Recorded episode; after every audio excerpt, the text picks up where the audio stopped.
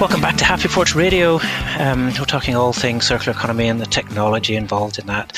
I'm incredibly excited today. We spoke to Lieke from FLOOW2 and FLOOW2 Healthcare. Since 2012, Lieke has been driving the global change towards a circular economy by bringing the innovative concept of sharing to the healthcare sector. She co founded FLOOW2 and FLOOW2 Healthcare, which is the first sharing marketplace for healthcare organizations and a platform for other sectors becoming involved in FLOOW2, she worked in healthcare, she studied medicine, and has worked in several managerial and organizational positions across the Netherlands. Emily, I really enjoyed that conversation. What did you think? Yeah, I agree, Barry. It was really interesting, especially the diversity of work that FLOOW2 is doing and the different sectors that they're involved in. There's so much going on there, and we obviously just had one episode to talk about it, but I feel like we could have gone on for hours. Yeah, there was so much variety. Like I said, what's interesting to me is a platform that's obviously driven by the technology, but actually the technology is a small part of a much more diverse and interesting solution, which involves communication with multiple different groups and making sure that the sharing is used and maybe applied to different contexts. And yeah, just really fascinating. Yeah, it's true. And Lieke spoke about that a lot the importance of getting the communication right and doing it from the offset, starting from hitting the ground running and, and being persistent with it, which was a really, really cool message. We touched on, and I think she maybe downplayed a little bit her personal, uh, I guess, the drive to keep going for, you know, through the tough times, not just the current tough times, but eight years of getting a new concept, never mind a new business, off the ground. Yeah, there's so much to do there. Yeah, so much there. So, as usual, we'll for everybody listening, we'll share all the notes and the links and so on that we discuss in this episode on happyporchradio.com. And without any further ado, let's meet Lieke. Well, hi, I'm Lieke van Kerkhoven. I'm based in the Netherlands. Uh, I have a background in medicine and I've worked several years in healthcare before getting into FLOOW2 Healthcare in 2012. FLOOW2 is the company pioneering the sharing economy for professional organizations, businesses, governments, uh, municipalities, public organizations, and also health healthcare, of course. So we were one of the first, and uh, we're still there. So happy to meet you. Awesome. Yes, thank you so much for joining us on Happy Porch Radio. And also joining me is my co host, Emily. Hi, Emily. Hello. Lieke, so let's start right at the beginning. Where was the genesis of Flow 2 and FLOOW2 Healthcare? Who came up with the idea and how did the whole thing start? Well, like I said, it started in 2011, I think. The, the, the one with the first idea here was uh, working in construction. He was selling big equipment to construction companies, and he knew that he was selling this very heavy and expensive piece of equipment to this company and to the same to another company, the same kind of equipment, but just 10 kilometers down the road, for example. And he knew that both of them weren't using that piece of equipment all of the time. So he started thinking, okay, this should be different. Perhaps they should be able to share this kind of equipment. And then things got rolling. FLOOW2 was launched in the summer of 2012 targeted at the, the construction market, but that was also kind of the middle of the financial crisis. So the financial sector was hit very hard. There was a lot of supply, but there was no demand. So the founders of FLOOW2 were kind of thinking, okay, we should also try other markets. And I was came up with sort of a similar idea working in healthcare because I worked in a clinic and we very often lent or borrowed pieces of equipment from another neighboring clinic, or we shared staff, or we rented out our operating theaters, for example, because an empty operating theater is very expensive. So we'd rather rent it out to a competitor uh, than have it not in use at all.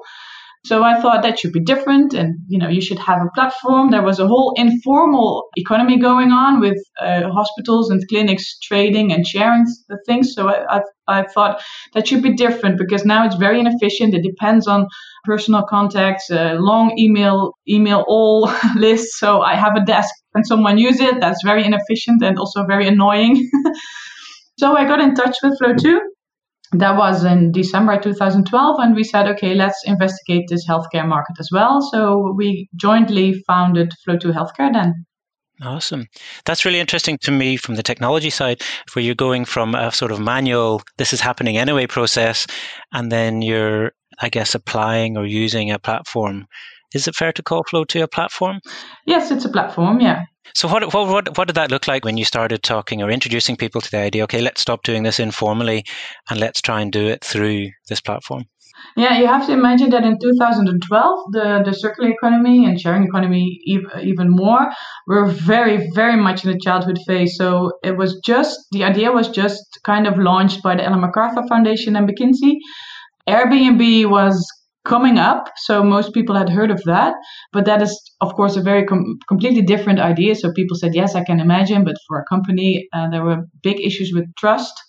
So we really had the first five years or so, we were more on a missionary than on sales conversations. It felt like that at, at least. because we really had to tell people about the why and inspire them. Why is the circular economy smart for you? It's not because also when you come with a sustainability story, many people in the in the traditional business they kind of get suspicious because they think oh it's just going to be expensive and cost me a lot of money and then yes i have a marketing advantage because i do something green so we spent 5 years just educating the market and now since 2 years or so we see kind of a shift in mindset almost every company has some sort of sustainability built into their corporate uh, governance and policies. Circular economy has become more mainstream, and we more we now get the questions of how and what. So how can we start, and what can you do for us? So it's coming very slow. That's interesting that you said you had to educate the market for so long. That's a really kind of it feels like a noble pursuit to put yourself in that position where you know you're going to be setting something up that actually many people are going to resist. Was there something you already mentioned a bit about the kind of financial benefits that this had specifically in the healthcare sector? Yeah. Can you give us a bit of like the spiel that you used when you were trying to get people on board? What were the kind of benefits that you highlighted specifically for FLOOW2? Yeah, so we have reinvented ourselves in that way multiple times we didn't start this as a noble venture, you know, but it's, I guess it's one of those things that you start uh, and then you're in the middle of it. And had you known it would have been that difficult up front, you would never have started. but, you know, then we were going, so we couldn't really, we didn't want to stop either anymore. So in the beginning, it was very much focused on, on the sustainability aspect because we always say there's three advantages. Of course, it's uh, first one is financially because if you have something standing idle, it costs you money. If you rent it out, uh, or if you sell it to someone else, then you make money of your idle with your idle assets. Or you rent something in, or you buy something from someone else, and you save costs. Then it's sustainable because we optimize usage of what's already there, so we save energy and resources for producing more new equipment. And it's social because it stimulates collaboration throughout the organization, but also, also cross sectoral and cross organizational. And so in the beginning, we really focused on the sustainability aspect, but that wasn't running anywhere and at all. Companies weren't ready to, you know, make a decision just based on sustainability. So we really degreened our our entire communication, our website, everything. I remember us sitting behind the computer, going through our entire website and taking out everything green. and focusing on the, on the financial benefits because that is in the end where decisions were still made. You know, you can have someone in an organization that does get enthusiastic about sustainability aspect, but then he has to go up to the decision makers and they always want to know is it going to gain me money? So we focused on the financial aspect. And now I think what we most often see is that there is the initial contact is because companies want something with circular economy, sustainability, or socially. And then there is also the financial benefit, which is just very sweet. Yeah, that's really interesting. So, so the I find that really funny that you're degreening the yeah. the, the, the story. but so now, so now what you're saying is that that's kind of really flipped 180 degrees, and people are looking at the sustainability first, or is it a case of more, 50, you know, sort of equal? No, the initial point of contact is usually because organizations want a circular solution or uh, typically a social solution. And then it makes their life very easy if they want to implement this in the organization that they can say, but guys, we're also going to save a lot of money or earn money, uh, you know, create an extra source of income because we are going to rent our stuff out or sell it. And it's kind of now for everyone at different position, positions in an organization, there is something what to get enthusiastic about. So everyone has a, has something that they can say, okay, that's why it works for me, because we have this multiple value proposition. So let's try and make things a bit more real if we can. Have you got some success stories or case studies or anything, you know, examples that where FLOOW2 is used that we can talk about? Yeah, sure. We have several well running platforms right now. Another evolution that we've gone through that's perhaps good to mention is that in the beginning we created floow2.com and floow2healthcare.com because we had the vision that every organization was going to share their supply of or demand for capacity publicly. And then, you know, along the road, we discovered that there was a lot of resistance for that. And for private companies, it was the, well, the unwillingness to share because they were going to, they thought they were going to give information that is sensitive for com- competition if they were going to share what they have standing idle or what they need. Uh, and for more public organizations like healthcare organizations, they said if I'm going to share uh, what I have standing idle, then some newspaper is going to come along and say that I have all this uh, idle capacity. So I probably have my procurement processes off, you know, and wasted public money. So this public sharing was a big hurdle. And then uh, some clients came and they said, but we want to share internally just within our organization, connecting departments and different branches of our organization. Or we have a network of trusted partners and we want to share just with these partners. So now we mainly build white label private sharing marketplaces for organizations or networks. And some examples of that is a Dutch care organization for disability care. They have like 800 uh, locations spread throughout the country. And the location can be just a home where five clients live, but it can also be a bigger daycare thing. You know, they have supermarkets, hairdressers, everything. So they have a, very, a great variety of capacity. And they grew through mergers of smaller organizations. So they have several regions that were not connected to the central brand. So their main interest was a social one because they said through this sharing, we want to connect all these regions to the central organization because we think if they are going to sh- to talk about furniture or client stuff that they're also you know going to collaborate better on other aspects so their in- intrinsic motivation was a social one and they now have a very successful sharing platform for the entire organization with a great variety of, of capacity you know also staff but uh, things like aid medical aids that are left over once a client moves out or moves on or something happens. Very basic things like furniture but also jobs for their clients because these clients typically have a daily activity so it can be like folding the laundry for hospitals that is something that these clients do during the day. For them it's it's you know it's productive activity and they post these jobs to to the platform and then other locations can say oh that's nice for my client as well and then that client gets over there and uh, so that's how they use it. We have a hospital that has an internal sharing marketplace a wholly different kind of capacity. It's also different because a hospital is one building with a lot of departments and the organization i just mentioned has you know it's spread throughout the country uh, the hospital has medical equipment, but also excess stock. Also, jobs for staff that, for example, have to reintegrate after illness uh, and they can't do their own job because it's physically too heavy. So they can do administrative jobs at another department, for example. And in another sector, there is werflink.com, that's in Belgium. It's, a platform for the entire Belgium construction sector. So building sites and companies can actually advertise supply and demand for resources, building resources, but also heavy equipment and those kind of things. And that's also very successful. It's in three languages, and we're now looking to expand actually in the UK, but also in the Netherlands.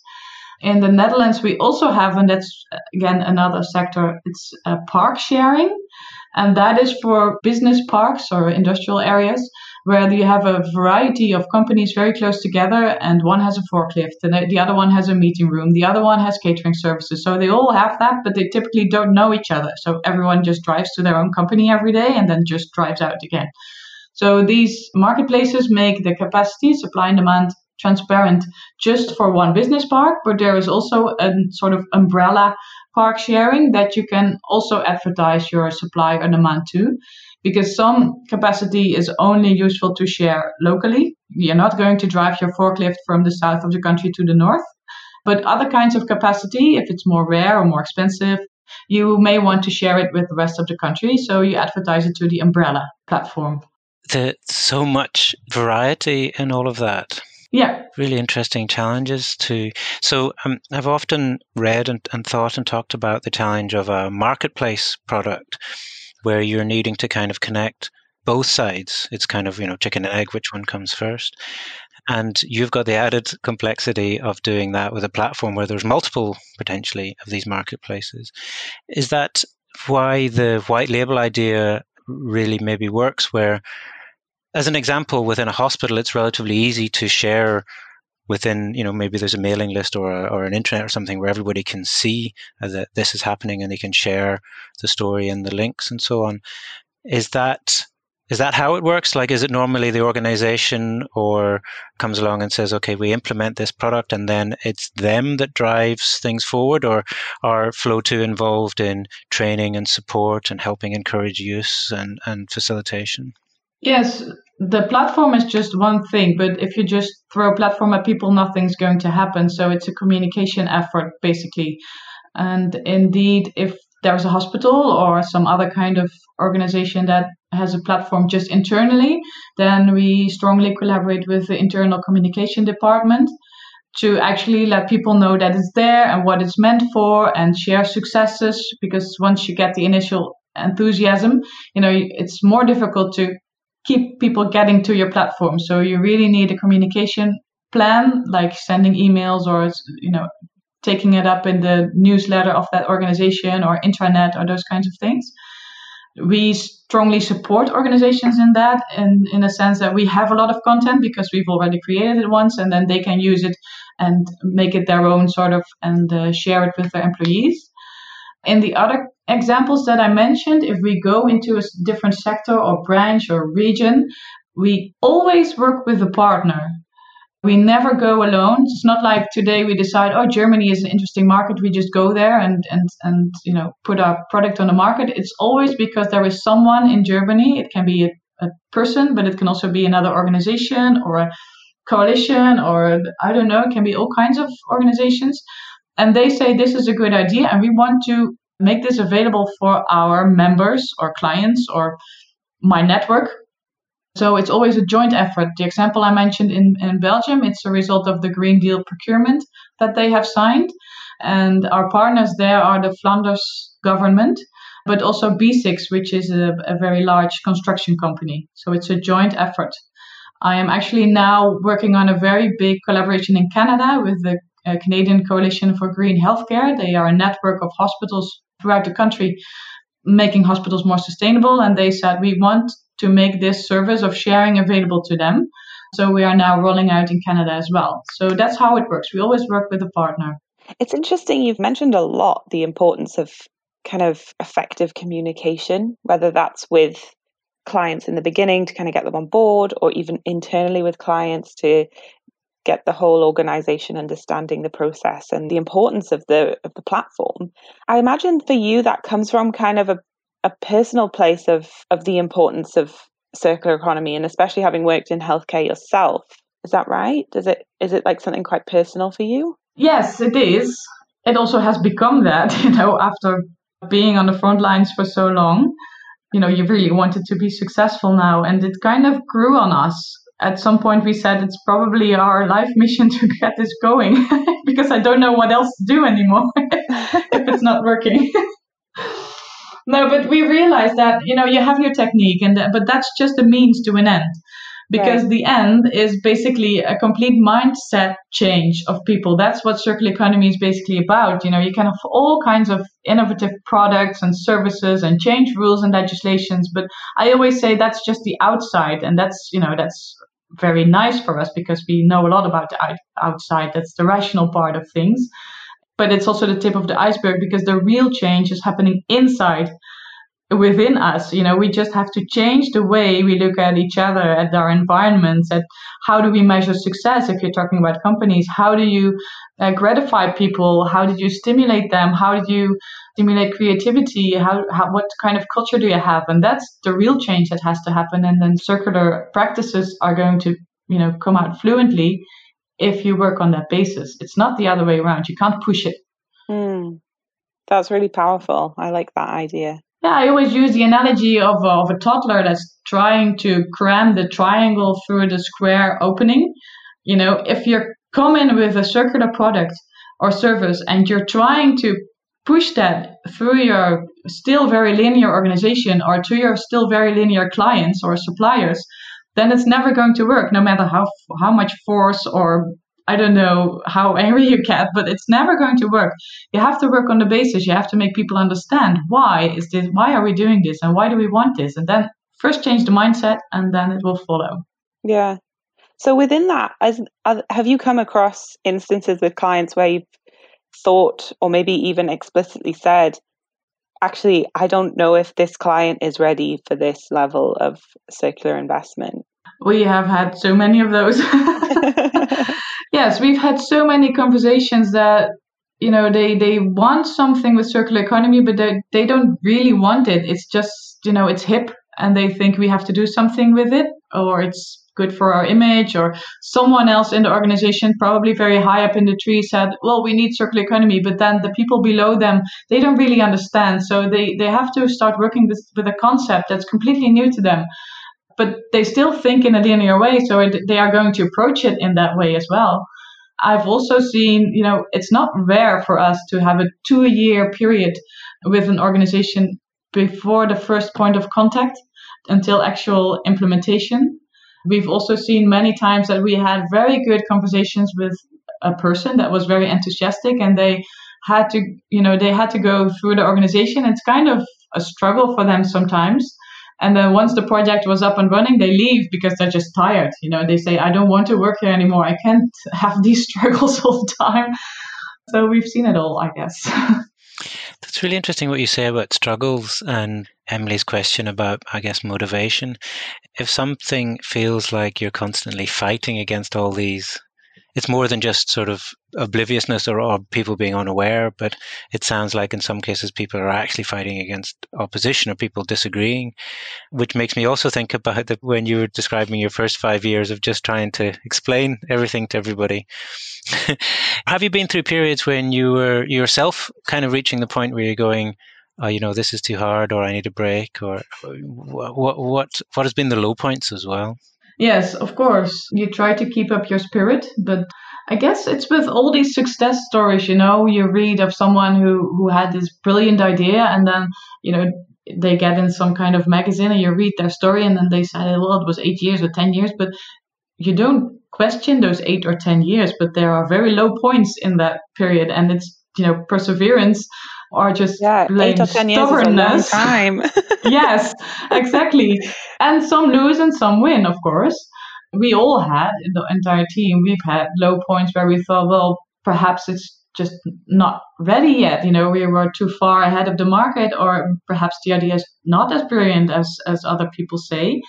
For healthcare specifically, I've had I think two times when I said, okay, now I'm just going to I'm gonna let it go. I'm just not going to pull or push anymore. I'm just going to see what happens. And well, I have had two children in uh, also in this time, so it was around that time that I said I don't have any energy left, so I'm just going to leave it to the market. But every time something happened that I said, okay, so there is potential, you know, there is genuine interest. I have to keep doing this because I still believe in it and it is a good idea. And the early adopters, you know, are getting ready.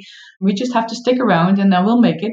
So every time when I said I'm letting it go, then something came across our path which made made us say, okay, it's not that. We really have to keep going. so yeah. And now actually we're now because it's 2020 so it's eight years now and we are actually we said 2020 is make or break it really has to start happening, or perhaps, you know, it's not going to happen. And now with this COVID crisis, I think something is happening to the mindset of people because collaboration all of a sudden was possible and people saw that, but they also saw the relevance of uh, transparency of stock uh, and supplies.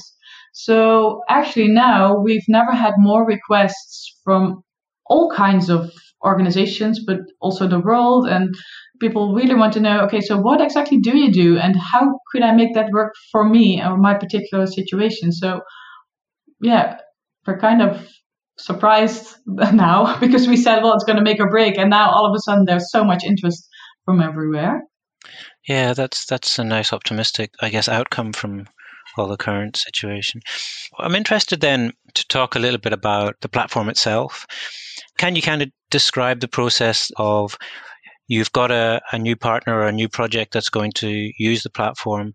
What's actually involved in going from that point to getting something up and running? If we have a new partner for a collaboration, then we usually first, of course, we come to an agreement on the terms and we completely leave it to them to uh, activate the market. So we we supply them with everything we have, the eight years of experience. We go through the entire platform and possibilities, and then they have to talk to their network and see uh, if, if there's interest. Then usually there's a demonstration of the platform, and then we make it into the specific branding of that organization or that network. So it's completely in the look and feel of, of the partner organization or the client. So that's also because trust is so important. And then there is a communication effort. We usually try to have a kind of a launch, like really make it a moment that this thing is launched and that people know that, okay, that's what it's for. And then it's a continuous communication effort together with the client or the partner organization to keep people coming to the platform. Uh, so, yeah, that's basically it. Mm, yeah. So that's something that you or FLOOW2 do the you set up the tools and do the branding yeah. and so on. Is that what you mean? Yeah. Okay. Yeah. And once that's up and running, and uh, if I'm the person who's maybe working in the hospital or in the in the company or the or the network, what's my experience of okay now I have a you know whatever a forklift truck, truck or something and I know it's free. What's my experience? How do I go about finding out about this and then actually sharing it and then maybe getting something shared the other way? Yeah, so you probably received the login details, or uh, this uh, platform was advertised in the organization and you're going to create an account. And the platform itself works very uh, intuitively, you know, like all the other platforms that we use, because it's really built for all kinds of people in all levels of the organization to be able to understand it. So you just go online, you know, you click on create an advertisement, and you can upload your forklift add some additional information, some pictures maybe, and you can even fill out a, a planning uh, schedule if you say it's only available on Tuesdays, for example. Then you just uh, publish, and then your colleagues can find it, and you can send messages through the system. In case uh, if you want to sell something, well, that can also be arranged. You can do payment through the platform. We can connect to financial administration of an organization, for example, in a hospital and they are not used to making that kind of transaction. So we really had to connect to their financial administration. Otherwise, you know, a chair of 10 euros or 10 pounds, you know, the transaction itself would be much more expensive because they really had to make a separate uh, process of that. So we have another example, which is also in the Netherlands, and we call it Pharma Swap. It's for pharmacies to sell to each other prescription medication that is about to expire and that's a very it's a hidden uh, source of waste. Many conversations about waste of medication go is about medication that's already been with the patient, uh, but this medication has always remained in the pharmacy, so it was always stored under proper conditions. Uh, but it was ordered because there was this particular prescription for a client, for a patient, and then the patient dies or moves on or changes treatment, and that medication remains on the shelves because it can't go back to the wholesale organization. And these pharmacists are now, because they're trading these kinds of things through WhatsApp and then the regular mail, but it's sometimes packages of like multiple thousands of euros. So it was a very um, sensitive uh, time when the you know the package was in the mail and everybody was just hoping that it would arrive in the proper state. so we created a platform and we also facilitated transport in that case. And that's a particular situation where people are just selling. So one pharmacist can say, okay, I want this from you. You can either place a bid uh, if you think the price is too high, or you can buy it directly, and then it's approved, and you get an invoice, and the other one gets a subscription of the of the transaction, uh, and then the, the a message goes to the organization that's facilitating the transport, and it gets picked up and it gets delivered the next day. So yeah, the logistics can be different for every platform. Wow, yeah, that's um, as you say, really variable between them. Where I guess the specifics of where the platform is implemented. Mm-hmm. It can be very niche, or it can be very broad. So that pharmaceuticals is a good example of something where the recipient needs to know that it's you know th- there's a quality standard there, it's being stored properly, or and maybe another environment, maybe other things need to be cleaned properly or whatever. Is there a trust factor there, or is it always a case of well we work in the same organization or the same network, so that trust is built in? Yes, so the, the whole success of the sharing economy is the critical factor is trust. So that's why you see on these platforms that reviews, for example, are crucial. We have that too. The PharmaSwap example that I mentioned, it's a closed community. So you only get an account if you're a verified pharmacist. And then, of course, we rely on professionalism. Uh, so we say he's also a pharmacist. So, but you have to be able to give the, the documentation that this medication was always stored under the proper conditions. They sign for that. And you can only buy something if you have a prescription already. So you, it's not possible to, you know, buy a lot of stock from other pharmacists and then, you know, keep it in your pharmacy and then, you know, resell it or give it out when it's a better price. For example, you can only buy something if you have a prescription, so you can give it out immediately. In other cases, that's also you know, we have the reviews but you can upload pictures you can also upload additional documentation like the proof that you've always kept it and maintained it under proper conditions I can imagine we don't have that yet uh, because there is no request from the market, but I can imagine that at some point uh, you would want to have a third independent party inspecting expensive equipment before you actually buy or rent something. So yes, it's it's greatly dependent on professional trust between companies. That's a big difference uh, with the con- consumer sharing economy. You know, it's your company reputation, not your personal reputation. And we try to build in all kinds of things in the platform to enhance that trust. You also mentioned, Lieke, earlier about how the platform can be used as well for personnel exchanges. And this kind of implication of trust and professionalism, presumably that's also a big factor there. I'm just thinking about kind of instances of protecting staff members from, I don't know, too many temporary contracts or their own kind of personal and professional well-being in terms of changing organizations or, or departments or what have you are those the sort of things that you've come across yeah so uh, what it's used for now mainly is to have temporary jobs for people like i just mentioned and in one case it's for the clients uh, so that's they just need a daily activity. In the in the hospital, we had the case where there was a nurse uh, on the physical therapy department, and she I don't know she had an injury, so she couldn't do her own job because that was physically not possible. And then she just did administrative tasks on another department, which you know that made that she didn't have to stay at home.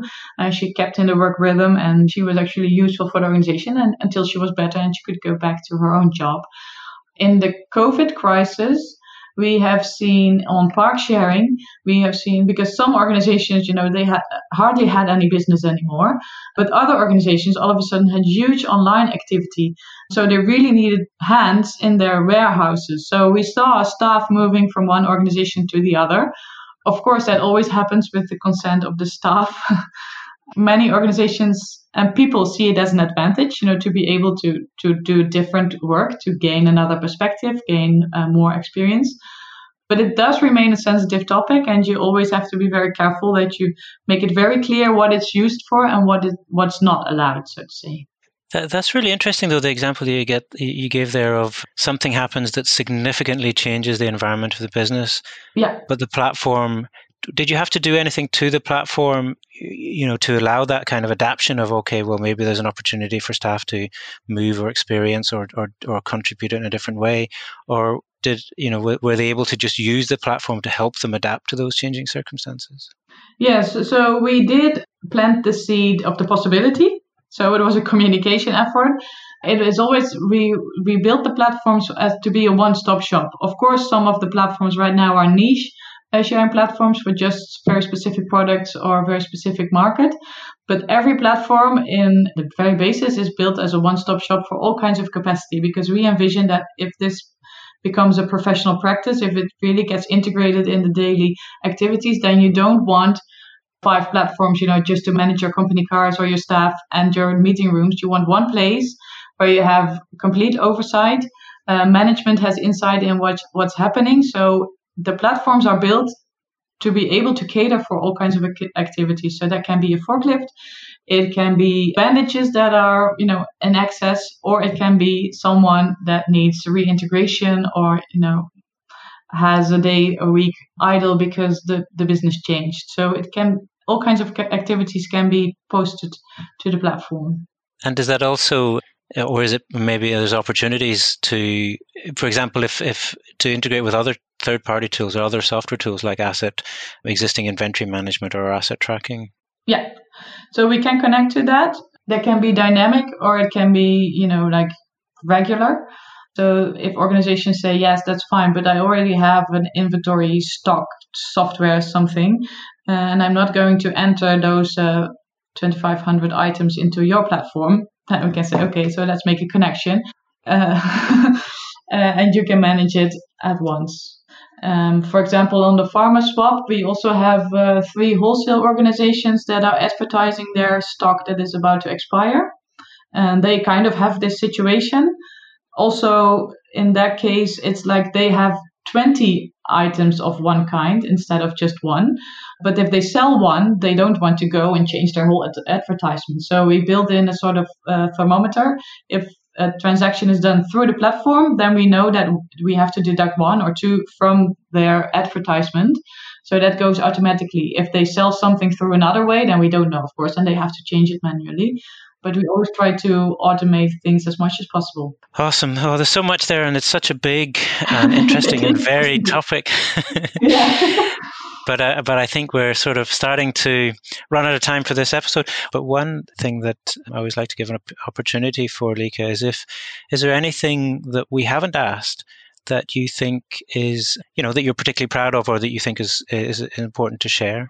Well, no, I think we've touched upon many top topics already. Perhaps a, li- a little bit hidden in some some uh, conversations, but uh, uh, the main thing, the main experience is that technique is not you know it's it's important but it's not the trigger. It's communication in the end. And in this particular case you know we were there when the sharing economy kind of gained ground and there were at some points in the netherlands alone there were like 350 sharing platforms. Yeah you could even share your dog i believe and everything. Mm, borrow my doggy yeah i'm not sharing my dog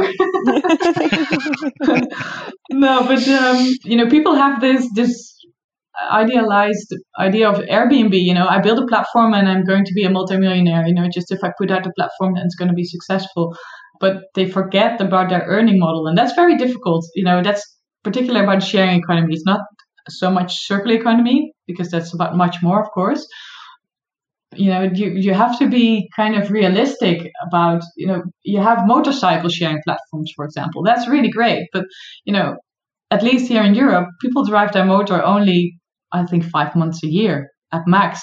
You know, you have to die hard, so also go in winter. But you know, it's not your platform is not ha- having any traction in the other months, so you you have to redo your marketing. So you have to be realistic about your expectations and about your goals. I think if you want to do something like this. Or just call us because we, you know, we have spent eight years making this software and invested a lot of money. And our thing is always don't don't try this at home. but you know, just call us, and and we're, we're happy to share. We're happy to set up some kind of collaboration, and so you can do your share of the market if that's your thing, and uh, well, you just use our software. Yeah, that's really cool. I, I that's something that I think happens a lot as as a technologist myself. It's very easy to think, oh, you know, I just build a tool and it'll magically happen, when that's maybe the smallest part of the pie. Really, uh, yeah. You talk about the communication and the complexity of multiple sides and different yeah. environments and convincing people and explaining. That's a much bigger human challenge. I've had many. Oh no, not many. I've had a couple of organizations that said, "Yes, yes, I know. I, you know, I have a nephew that can build some kind of uh, sharing thing." And then, you know, they showed it to me, and they said, "You know, this doesn't look attractive, people are not going to use it, and then a couple of weeks later, no one is using it. But then you've you know you've wasted your momentum. You you have to do it right from the beginning. What's the future for FLOOW2 and FLOOW2 Healthcare? What's the vision? What's next? We have kind of made it a point to not have any expectations. You know, you in the traditional economy, you draft business models and uh, make plans, and you know, only to adjust them when time proceeds. Uh, this is a very unpredictable market, this circular economy, and uh, you know, things like COVID can happen, and then everything is upset anyway. So we try to go organically. Also, you know, in exploring our markets, we, we only go where there is traction. So if there's a partner or anything, that's why we're in crazy markets or we are in crazy countries that you would normally not really logically go to. So we keep flowing and uh, see what happens. That's that's our approach. And uh, because if we make plans, we are only gonna have to, you know, readjust them next month. So that's no point we are the global leader in the sharing economy for professional organizations, but that is still a very small market. So we really hope that now things are gaining more traction, now that the concept is gaining more attention and, and uh, awareness, that we really can expand and implement our service across the world. Yeah. Outstanding. Yeah. I really like that. And it's inspiring, as you say, sort of to be involved in that positive movement is really cool. So just finally, so for any listeners who want to find out more about FLOOW2, FLOOW2 Healthcare, or the work that you're doing, where should they go? Well, there's floow2.com and there's floow2healthcare.com. And FLOOW2 is F L O O W 2. And uh, we'll just send us a message if you want more information. Awesome, yeah. So that's F-L-O-O-W, the number two dot com or floow2healthcare.com. And as usual, we'll put the, all those links and everything we've mentioned into Happy Porch Radio on the show notes. Thank you so much, Lieke. That was really great conversation. Thanks for joining us. Thank you. Good luck. You can find notes and links from this episode, plus a full transcript at happyporchradio.com. If you are enjoying the show, please take a moment to give us a positive review on your favourite podcast app. Thanks for listening to Happy Porch Radio.